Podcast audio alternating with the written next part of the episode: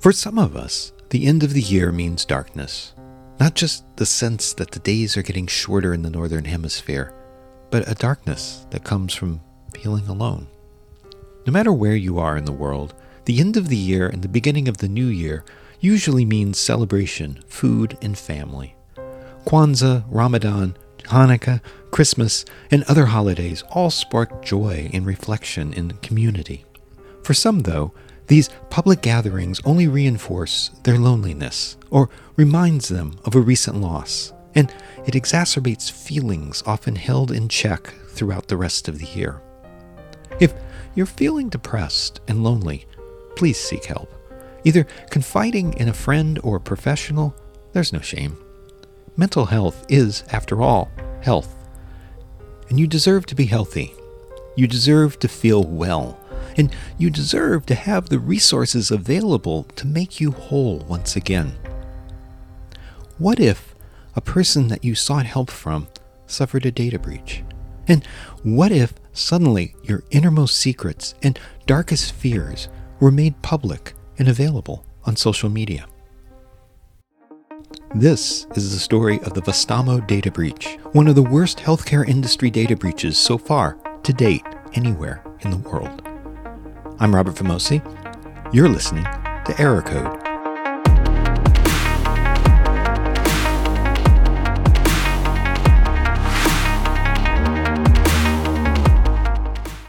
My name is Antti Kurittu. I am the security operations manager for Aiven, which is a Finnish uh, managed database company. So I think a SecOps manager is probably just fine. I talked with Antti shortly after his presentation at SecTor 2022. SecTor is the largest InfoSec conference in Canada, and I really like the talks there because while they're still technical, they're different. This talk drew my attention because the Vastaamo data breach is one of the largest in Finland, of course, but it is perhaps the most devastating for its impact on patient data released into the public. You can mention my current position because this really relates to my previous job. This was a case that we handled there, but I was very careful to craft this whole presentation based on public information. So attaching it to my previous job in that way would be sort of weird because I try to distance myself from the actual engagement that we had because the DFIR work is, of course, confidential and bound by an NDA.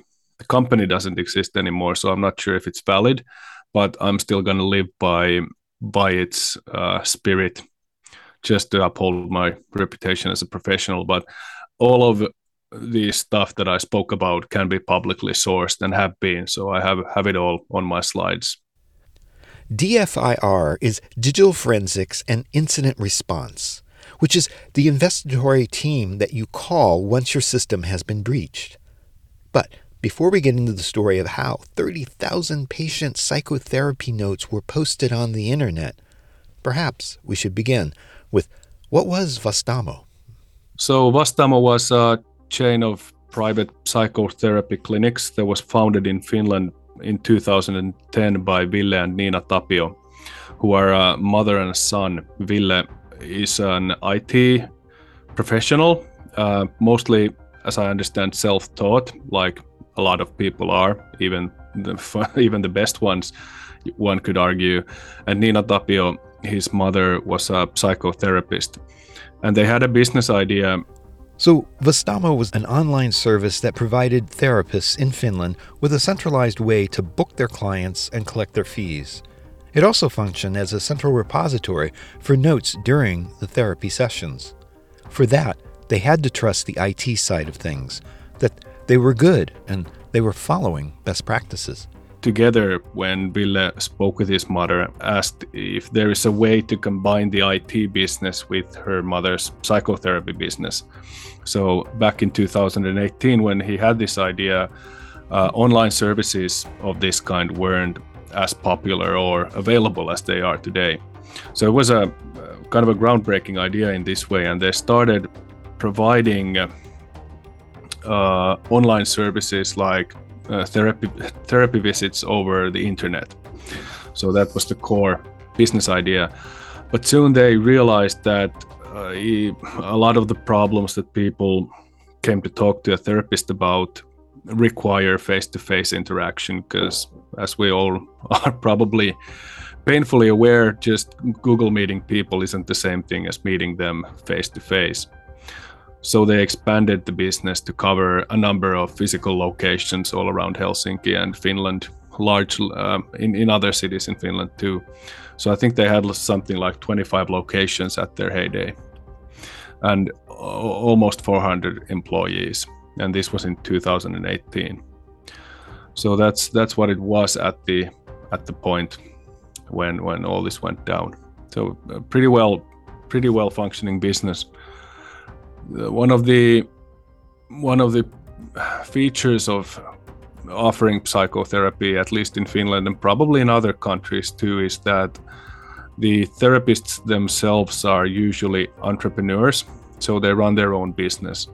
Uh, so they have to, aside from treating their patients and providing the therapy, they also have to do bookkeeping and and all of this other stuff, just taking care of their own calendar and and getting patients and advertising and, and things like that. So Vastaamo gathered all these professionals under one company and took care of all of that all of that stuff just the boring business side of it which would allow the therapists to basically get more patients get um, dedicate more of their work time to actually taking care of patients and less on on booking stuff and one of the key selling points for them was the uh, IT systems that they would provide for handling the patients and their records and and all of that stuff like booking me uh, sessions and billing.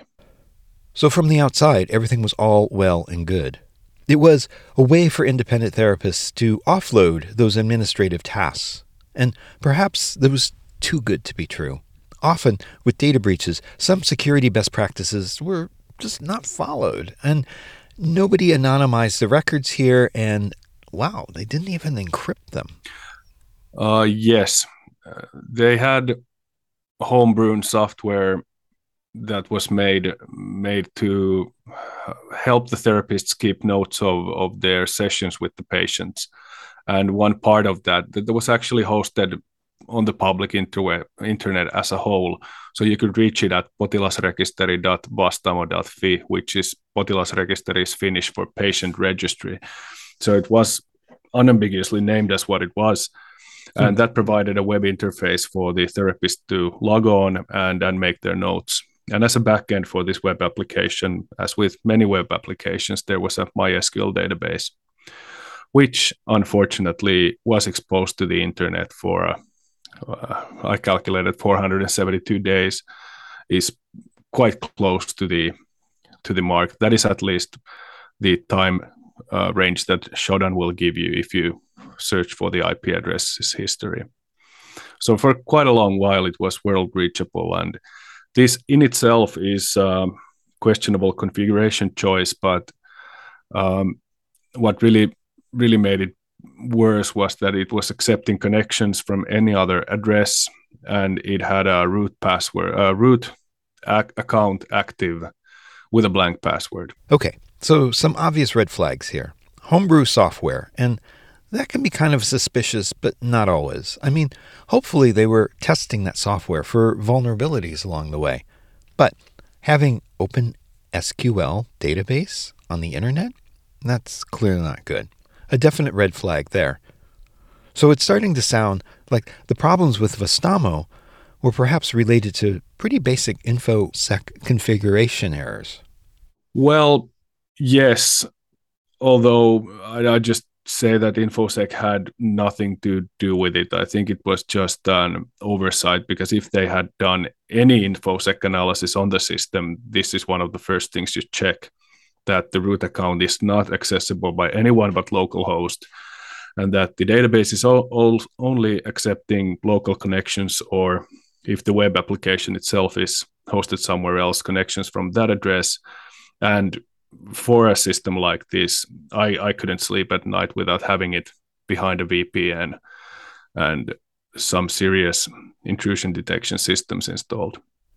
The Finnish healthcare system is pretty straightforward. Everyone residing in the country is entitled to public healthcare services. It's even stated in the Constitution of Finland that public authorities shall guarantee for everyone adequate social, health, and medical services. As an American, I'm jealous. I'm also not familiar with all the details of the security regarding the EU healthcare systems, or for that matter, Finland's in particular. There are laws regulating such databases, such as Vastaamo, right? Yes, there are. There is um, Valvira, which is the the regulatory authority for health systems, has set regulation for in, information systems that are connecting or connected to the national database that we have called Kanta.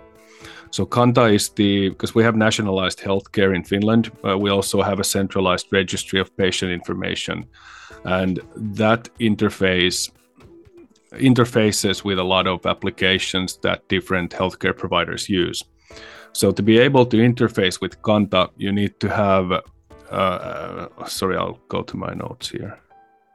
You must have a data security audit, and you will be issued a certificate if passing that and you will have to do testing to make sure that it actually passes all the requirements needed and it needs to store and retrieve and, and treat the information in a certain format to be Kanta compatible. And with this compatibility requirement, uh, a lot of information security guidelines are also issued and requirements issued. But that's for Class A. And for Class B systems, which are all the other systems that, that smaller healthcare providers use that do not directly interface with Kanta, that host their data locally, there are no such requirements. You just need to make a statement that your system is secure and that it is being audited by the standards that you set yourself. So basically, you just need to do a risk assessment and and give that, let's say, just a, a scout's promise to Valvira and say that this it's a secure system. But there is no mandatory testing. Not every system has to be pen tested to be considered in compliance. For example, with PCI DSS, the payment card industry data security standards, they allow for such divisions. For example, small businesses can self attest that they are following the best practices. And if they lie, if they get breached, they stand to lose a lot of money. This is understandable because a lot of the systems that healthcare providers use deal with things like booking times and sessions and meetings and just transferring information that is naturally sensitive and private PII information, so personally identifiable information, but does not carry as much sensitive information as, say, therapist notes. So this was a point of discussion during this whole thing, and uh, Ville Tapio said that he had not received um, proper guidance on how to connect the, the patient registry to Kanta because the Kanta system wasn't adequately, let's say, defined or designed to hold therapist notes, which is information that should not reach your other healthcare providers. Oh, right. So typically, your health record is going to have lab test data. It's not necessarily designed to hold long passages, such as psychiatrist notes. On the other hand, maybe those notes should only be on local systems and not part of some national database? Because it, it should be only available to those people who are treating you for whatever you're seeing a therapist for. When you go to the pharmacy or see your GP, uh, they are not supposed to be able to access that information. So I, I think this was the his his counter argument to the fact that this should have been an A1 system or at least an A class system. So the regulation fell short here, and there are hundreds of Class B systems in Finland, only one person looking after all those systems. So it was not even theoretically possible for them to actually go and assess individual systems. The thing to remember here is that Vastaamo was not new. It had been around for a while, and IT started before these regulations were actually put in place. 2008 was the original idea, and 2010 the company was founded. Yeah, it, it was in operation for eight years until almost 10 years when all this went down. So it, it, was it was not a new company at that point. So it started in 2010 by providing the internet the online services but then expanded to on-site locations. And in 2018 they had 25 locations 400 employees and they were really looking to expand and grow the business so the year 2018 proved to be a pivotal year for Vastaamo. it was looking to go big it was looking to expand and that's when it got breached? Well, that's hard to say. There's a there's a lot of let's say that there is no clear timeline that we can point towards and say that that what happened and when because uh, according to the GDPR sanctions report that was published by the government uh, there were numerous times when when the server was breached so that it can be shown that it was breached but there was a significant lack of logging and visibility. So it's anyone's guess how many visitors the database had at this point. But as far as my understanding goes the mysql was exposed to the internet for a year and a half with no root password so any odd scanner brute forcer would be able to access it and dump, access it and dump the database. But there was signs of a breach in 2018 and also in 2019. And on the 15th of March, there was a destructive attack against the database, just a drive-by extortion, surely not targeting Vastaamo, just targeting any open MySQL servers that dumped the database and left the ransom note there. This is not the actual attack that caused it to become public. This just caused their patient registry web application to throw MySQL errors because it couldn't find the tables it needed. This is serious because it's a reference to how to find the data. And if it's gone, then theoretically the data might be gone. But in reality, it's just hard to find. And this prompted the systems administration administrators to actually take a look at the system and notice that there's something wrong. So they logged in, they noticed that their tables are gone. There is an ransom message there where their patient data should be. And at that point, uh, the MySQL port closes. They install some security software and just call it a production mistake. And this is also a big point of contention here because Ville Tapio says that at this point, the admins did not tell him what had happened. The admins say that they did tell him, and there was a big, big dispute over this because uh, before, after this happened, actually, uh, a private, private venture capital firm bought the majority of Vastaamo. So now they were holding a company that was basically worthless after the attack. And the big, big question was that were they made aware of all the infosec issues that the company had prior to the purchase of the majority of the shares.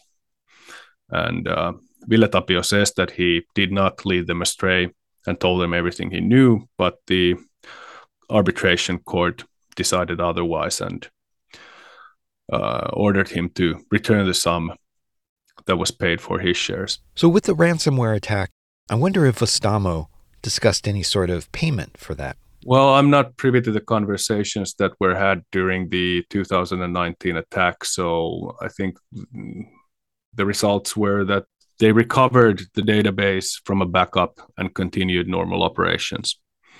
So that's that's how they recovered from this, and and also closed the MySQL port that was used as the avenue of attack. But at this point, it was pretty obvious that this was just a drive-by attack, and it was unlikely that the attackers had even actually copied the database. There's no way to tell, of course, but uh, these kinds of swipes where you scan and access and drop and write a note. Usually, the attackers don't have the patience or the time or the bandwidth or the storage capacity to actually steal the database and return it if they're paid. Right. So, when a system is hit by ransomware, Often it started before the ransomware announced itself. Usually, the ransomware copies the data, then begins encrypting the live data on the server. When the whole system is encrypted, the ransomware announces itself. If the victim pays and victims should try and never pay, then the unencrypted data can be returned, or most likely, though, there's a decryption key. And that copy of the data that the ransomware stole, that can be used to force the victim to pay a second time in order to keep the data from ever going public. Most often, though, the ransomware operators lack both the time and the storage to copy that database. In this case, more than 10 gigabytes. This, as Antti said, was a simple drive by attack. They just try to scam the people into paying because that's the first thing they ask you to do. It was 0.045 Bitcoin. I think that's something like 2,000 euros at the time. So, not a significant amount. The later attack came in 2020. Sorry, I'll go to my notes here. So many dates. Antti is careful here. All the information he's shared in, is in the public domain. He's not sharing anything that shouldn't be out there. Yeah. And I'd like it to be obvious when listening to the episode that everything that I've spoken about it is in the public record and is public information. And I want to be careful yeah. that it doesn't sound like I'm spilling the dirt on the company now after after the investigation's over. So that that would really hurt me. I'm sure you know how to handle this kind of situation, but I just wanted to put it out there. So if you want to narrate that part in, that I, I, I mentioned this twice and want to be careful to say that everything can be publicly sourced. So by now, we have a database that's been viewed in the past, perhaps as far back as 2018, and there have been drive by attacks in 2019. But the real news, when Vastaamo burst into the public, that happened in October of 2020 the attack that actually turned this into a public affair happened in October 21st of 2020 and this was when Ransom Man first made contact with the public. The whole reason we're even talking about Vastaamo and not some other data breach is that there's an individual who called himself Ransom Man. And Ransom Man made a big and noisy show of having his hands on the patient data from Vastaamo? Well, he called himself Ransom Man, so we'll just call him the cyber criminal. So he started by posting to a bunch of Finnish boards, image boards, websites about having access to Vastaamo's patient registry and publicly throwing down the go- down the gauntlet and asking Ville Tapio to pay 40 bitcoins, or actually Vastaamo to pay 40 bitcoins, which at the time was about 450,000 euros. So they did that presumably to just exert pressure on the company. And they thought that making things public would make things easier for them, but it rarely does. So I'm thinking here might be when Vastaamo actually discussed paying a ransom. I don't know about the discussion whether to pay or not because that's not that's not actually in the public record. Uh, the police and the National Cybersecurity Center were involved at this point, and they were handling that part of the whole, and the investigation still ongoing. So it, it doesn't, it, it's not yet public information on what kind of discussions were had. But I would guess that it was at least uh, one of the questions that were asked: that what should we do in a situation like this? Because uh, a lot of companies opt to pay, but at least my experience in Finland is that a lot of companies don't even consider paying. They just eat the loss and, and rather pay a DFIR company five times what they would pay the extortionist just to avoid paying them. So that just seems to be kind of a Finnish way of uh, handling this kind of a situation.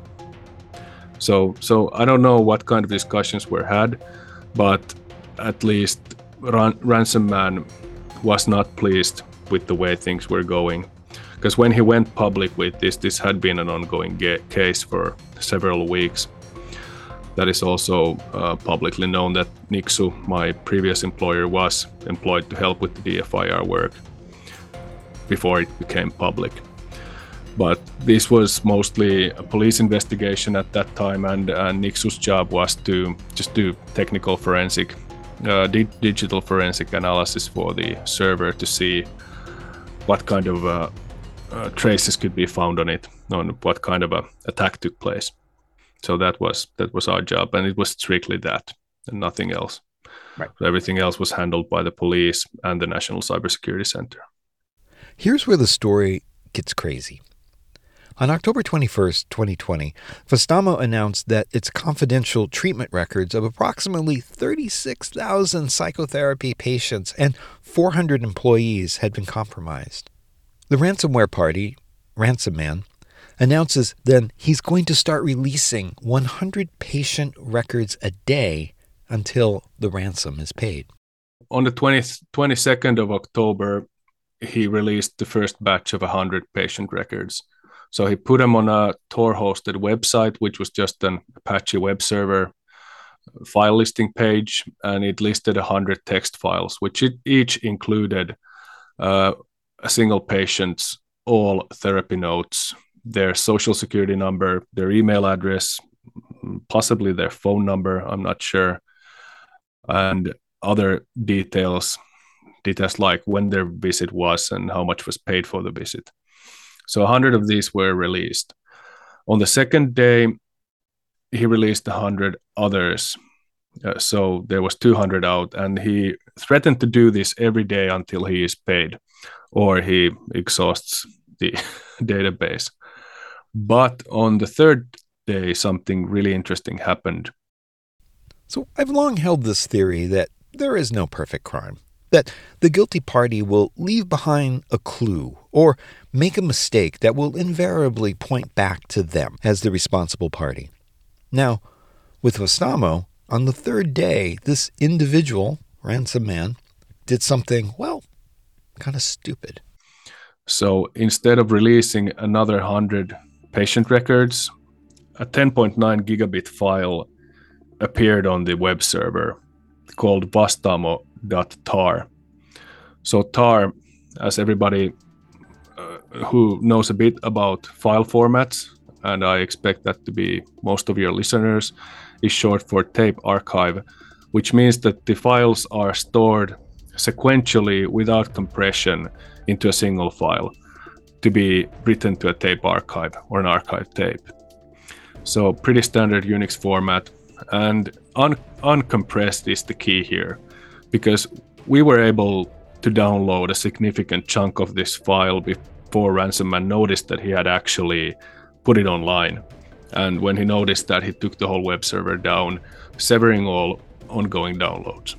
But because it was uncompressed we were able to open the beginning part of the file and get a good bunch of it and just do some analysis analysis on that. Unfortunately, the file began with all the patient records. There was over 30,000 files there, all written into text files and a Python script to read it from read patient files from the database and write them to a text file. And just by analyzing the Python code, it was obvious that it was very well written. It was properly formatted, it had no errors, and it produced exactly what it was supposed to produce. So at least there was a level of technical proficiency there for the attacker, even though the attack, attack itself did not um, take much technical skill. Our story gets even crazier. Unfortunately, Ransom Man simply disappeared. Yeah. Um, after the mistake that he made, he disappeared. Before this, he was communicating with people using this Torilauta, which was a Finnish Tor sort of a darknet market slash discussion board slash image board kind of thing, uh, which was actually set to be uh, decommissioned after three years of existence. Its owner said that the longer you run one of these things, the more likely it is that you will get caught. So he shut it down just a few weeks later. But before that, Ransom Man was very active in speaking with individual people who engaged him there also reporters and others. So he wasn't playing any hide and seek games. He was just there in Tor talking with people. This was the type of boastful arrogance that should have gotten him identified and arrested. But once this big file slipped, he disappeared entirely.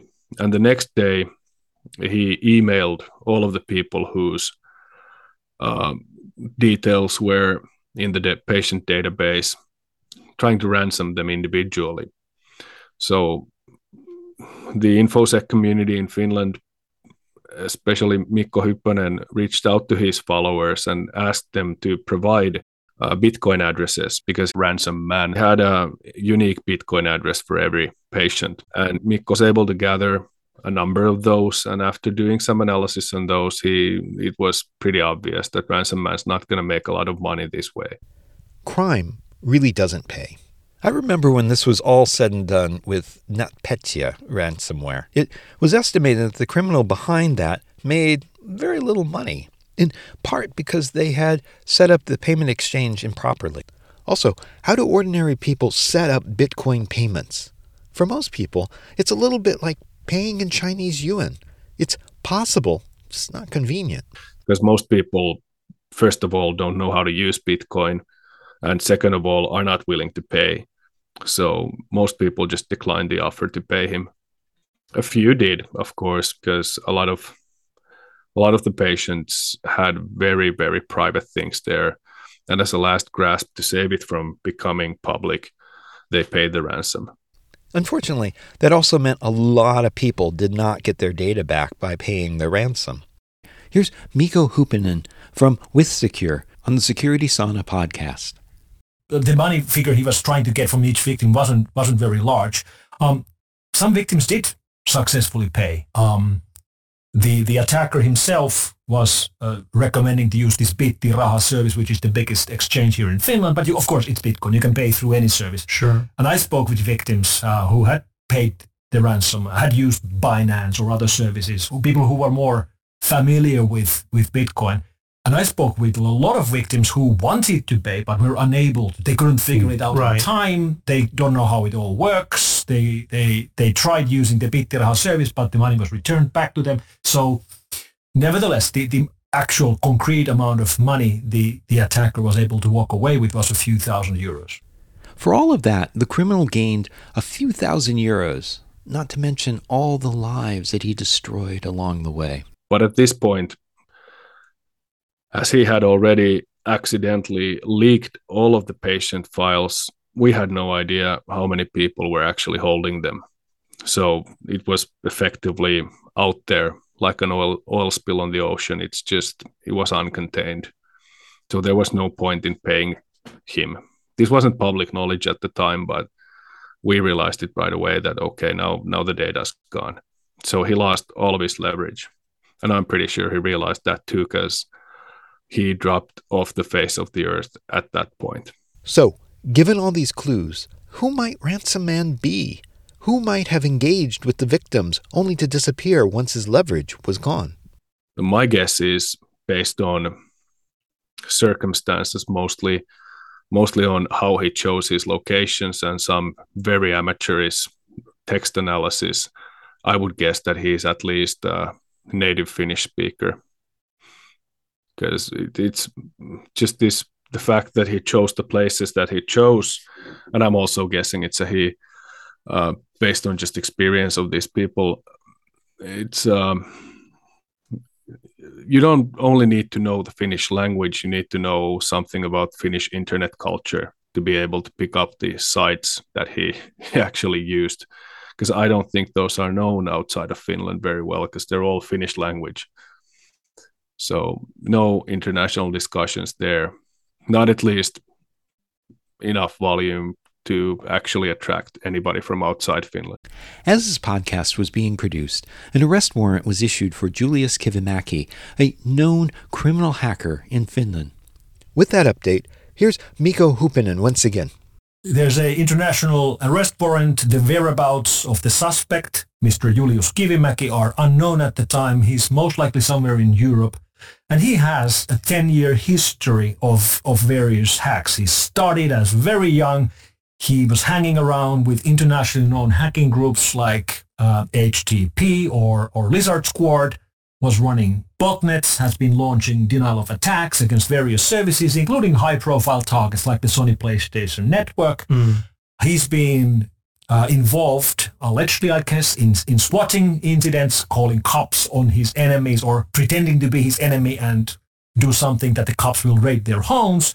And in at least two cases where he's made bomb threats on airplanes, which have then been met with fighter jet and escorted to do emergency landings to search for bombs which are not on the planes in order to cause hassle for mm-hmm. some key people who happen to be on those planes. So highly unusual individual who has been active in the online underground for quite a while. Quite unusual for a Finnish hacker. We we don't have cases like this usually. Meanwhile, the police turned on Ville Tapio, the Vastaamo CEO. Yes, the police have recently uh, recently charged Ville Tapio with I'm not sure what the actual charges are in English, but it has relates to reckless endangerment of patient data. So these records are effectively out there in the public now. Have any further consequences come of that? Well, there has been uh, a lot of a lot of worry, at least for the patients, for their secrets coming out. And uh, later, in August of 2021, somebody who had downloaded all the patient files took the trouble to actually create a search engine of the of the data and put it on Tor, and they registered a Finnish language domain to point towards one of these Tor to ClearWeb bridges that are out there called vastaamohaku.fi, which is just vastaamosearch.fi, and it had just a search bar which you could type any word into and it would return all the files that have those have those uh, keywords. So you could use social security numbers birth dates names keywords like well whatever you want to search for in those files. So that was out there on the internet for a while because just finding the data would be difficult for uh, uh, somebody who who doesn't have any access to any underground services or things like that. So I haven't been haven't seen it being shared in Twitter or Reddit or anything like that, but I'm I'm sure that it's available. There are of course less accessible parts of the internet where stolen data is routinely bought and sold. If you go to any sufficiently equipped darknet market, for example. There's also an interesting difference in how some data is treated. For example, in the United States, a Social Security number was created so that people later in life could draw upon the funds that were taken from their paycheck while they were still working. Social Security in Finland, well, somewhat similar, but the point of view about guarding that number has changed. There was identity theft, and a peculiar feature of the Finnish society is that our social security number has been treated as some kind of a secret for a while and and people sort of try to guard it which is kind of a abuse of the whole thing because it's sure it's private it's yours but it doesn't need to be private. The only reason it's private is that a lot of services that don't have any other forms of authentication will accept your social security number and knowledge of it as proof of identity so when those get leaked, then people can order stuff online and ha- have the bill sent to you. So that's a systemic problem. And uh, I, I argued at the time publicly that the social security number should be just a personal identifier. The only function of it should be just to tell the difference between two people with the same name. It should be public enough that you could just print it on your t-shirt and have no adverse effects. So they changed the law slightly so that it's easier to get a new social security number if you can show that your previous one has been abused. But i think what they should have done is make everybody's social security numbers public and just force the hand of the market to just stop accepting it as some kind of a private identifier because it's basically being treated as a password. Clever. One way to deter somebody from stealing something is to greatly diminish the value of it. If you publish everyone's social security number and anyone can get access to it at any time, there's much less motivation to steal something that is so common. But there's still a problem with this idea. But unlike a password, the first six characters are your birth date. You have to give it to everybody when you identify yourself. I think um, before the advent of streaming services, there was a video rental chain that had probably the social security number of every Finn alive who had ever rented a video. So you have to just leak it everywhere, and it's almost impossible to change. So that's um, that's one problem that that came out of it. But I, I haven't really heard that it caused any rampant ID theft. I think the impact to privacy was the biggest impact for the patients and the trust towards mental health services and digital systems was uh, also a casualty. So I'm wondering, after Vastaamo, have there been any rules or regulations that have changed as a result? Change is slow, so not that I know of. Um, I'm not sure where we are with the Kanta regulations currently, but the the latest information that I pulled from the net for my presentation at SecTor showed basically the same things that were in effect in 2020 when this happened. So I hope so, and I, I totally hope that they revamp the regulation and just start actually taking into account what kind of information is being stored and not just how it's being stored and what it's used for. Because for example information that is that is let's say secret by its very nature and purpose like therapist notes which is um, a relationship built on trust and privacy should be treated differently as let's say blood test results. And encryption at rest would be important so that if the database is is breached but the web application is not then at least the keys would be secure and that be just effect- effectively random data. Harder to search for sure but yeah, just there's no excuse for the way that it was handled in this case. Was the Vastaamo data breach an exception or are data breaches a problem in Finland just as they are everywhere else well, there haven't been a lot, and I think the reason is that Finland is such a small country, so and ransomware operations are global. We've certainly had cases where there have been successful ransomware attacks in Finland. I've I've handled a few, but the biggest impact usually has been loss of access to data. So accessibility has been the uh, sorry availability has been the biggest problem.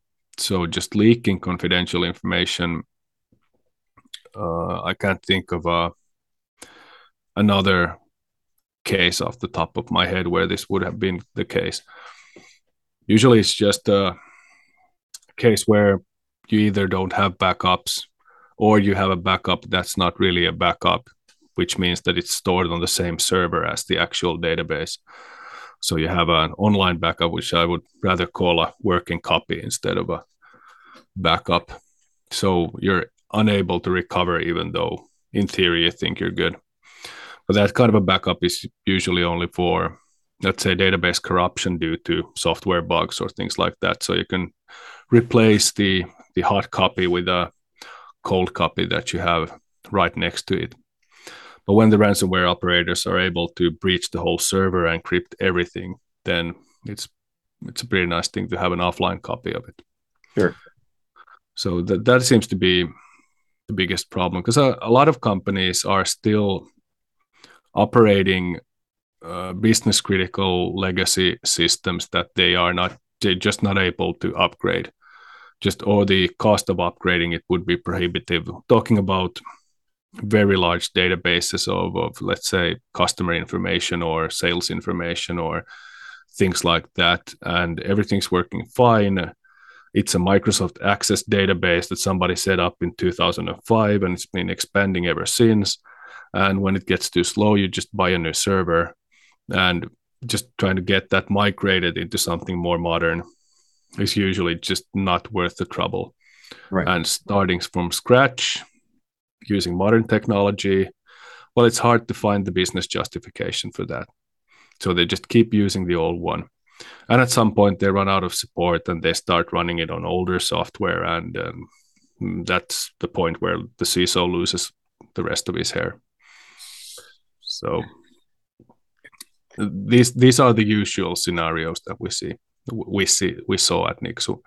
So of course there are more advanced attackers and ransomware is a problem that keeps getting more advanced but this case in my opinion does not compare to actual ransomware very well because these were obviously not professional ransomware operators. They used no special software to encrypt anything. They didn't even destroy the database and the copy of the database they had was a couple of years old at the point of attack. So our best estimation of when the database leaked was back in 2018. This is also made public by by government records. So there is no reason to think that it the actual ransoming and leaking of the database happened close to each other. Hmm. I think what actually happened was that ransomman was just able to scan the open database. Um, he got a bunch of databases, and one day he was idly just browsing through what he has, maybe running regexes to find social security numbers, credit cards, whatever can be monetized, and then just realized that he actually has the whole patient database of Vastaamo. Then he did a quick search to see the financials of the company, the people of the company and spent maybe five minutes planning this whole operation and then started extorting them. So that's that is my my let's say gut feeling of what went down. So why did Vastaamo happen? And that that is a question that has a lot of answers. It, it has the technical answer. It happened because a mysql port was open. But i don't think that's the real answer. Because just the a server misconfiguration is is of course a convenient way to explain what happened. But i think what actually happened was that the company was growing so fast and there was such a focus on opening new locations and, and expanding and growing that the basic stuff got neglected. And in this case when the focus was so fully on business the core of the operation, which is maintaining customer trust, was lost. And this was shown by the fact that the IT department was staffed by two people who weren't even working full time for the company. They had nobody who was tasked with information security, even though they carried information of people that was, uh, let's say, of utmost importance to them to keep it private. So, and I don't think that they they really kept that in mind when they were focusing on growing the business. So I think the, the business mindedness of the operation kind of got the best of them, and and uh, yeah, I, I, think that's the core reason why all of this happened. I think that ransom man just stumbled upon this data by accident the amateurish mistakes that he made by leaking all of the data he got was also just unfortunate. I'm pretty sure that they didn't mean to do that because that just lost their leverage totally. And they were obviously dead set on just dragging this on and trying to build up the public pressure. And by the third day, they slipped and just lost their lost their game totally at that point. So so just a just a series of mistakes. So um, catastrophic mistakes at at, at this scale, of course, but still right. just mistakes. We mentioned the loss in confidence in this type of service, psychotherapy online. I'm wondering, though, have there been companies that have rushed to fill the void by Vastaamo? Uh, yeah, probably because most of the therapists are still active. I'm I'm pretty sure a lot of them are still seeing their old patients. They just moved to work for other companies or continued as entrepreneurs. I'm uh, I'm not that familiar with the psychotherapy scene in Finland, but I would guess that most of them have the capability to operate as independent people also. I think the business was sold to a, a different company, which rebranded it and, and continued. Uh, I'm pretty sure they didn't keep using the IT systems that were Vastaamo's property. I should hope so. I'm actually sure they didn't. But the services are still offered by by different companies now. So this kind of a void gets filled. It's not like 400 people lost their living for for good. They just had to find new employment because four months after the data breach became public, Vastaamo was insolvent. It mm-hmm. just went under right away. Because, of course, when something like this hits the press, nobody is coming to their appointments anymore. So right. that is that is basically the key value of the company. I think one of the key values should have been just maintaining customer trust because we could instantly tell that losing that trust means losing your whole business. So it sounds like we've only scratched the surface here, that there's a lot that the public still has to learn about the Vastaamo data breach. Yeah, there's a there's a lot of details that are not publicly known and I will hold them under my hat until they are. So that's why I'm waiting for the trial because after the trial is over, the, all of that information will become public and also super interested to hear what the police have uncovered because they're not telling me. so it's the the private companies kept out of the loop by design and by law. So that's that's fine. I'm not complaining, but until we know the full story, is there any bright takeaway that we can have from this experience? Is there anything positive that we can come away with? Well, it's uh, it's the usual fare. Uh, whenever something really horrible happens, we can just look back and say, at least we learned from that. But I'm not sure we did. so uh, I, I'm not sure. This is a kind of a depressing story. So there is no happy ending to it right now. There is, of course, more awareness of the sensitivity of of the data that a lot of companies are holding about us. Usually, nothing as sensitive as this so the impact is usually smaller. But I haven't been to a single security event after this where Vastaamo hasn't been mentioned at least five times. So it is it it did bring it more into the forefront of consciousness and could be that a lot of companies uh, actually spend a lot of time and money to enhance their security because of Vastaamo and never got breached and would have gotten without it. But that's the dilemma of uh, doing effective security work, just nothing happening, it means you won. So it's pretty impossible to gauge what the actual material effects of this was in the positive side of the scale. I'd like to thank Antti for coming on the show and talking about this criminal investigation.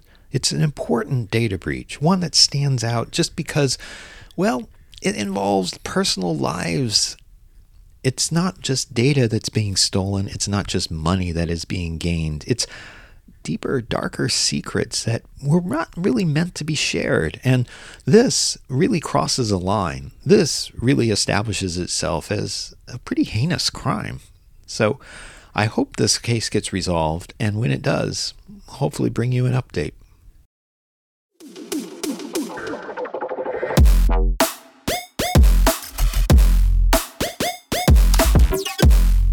Hey, I'm just getting started with error code. DM me at Robert Vamosi at infosec.exchange on Mastodon or at Robert Vamosi on Twitter. And tell me what you like and even what you don't. Hey, I've got some great episodes coming up every two weeks going forward, including one on the security of IoT devices in medical practices and one on the IoT based Zadnost botnet. Subscribe today on your favorite podcast platform I don't want you to miss out.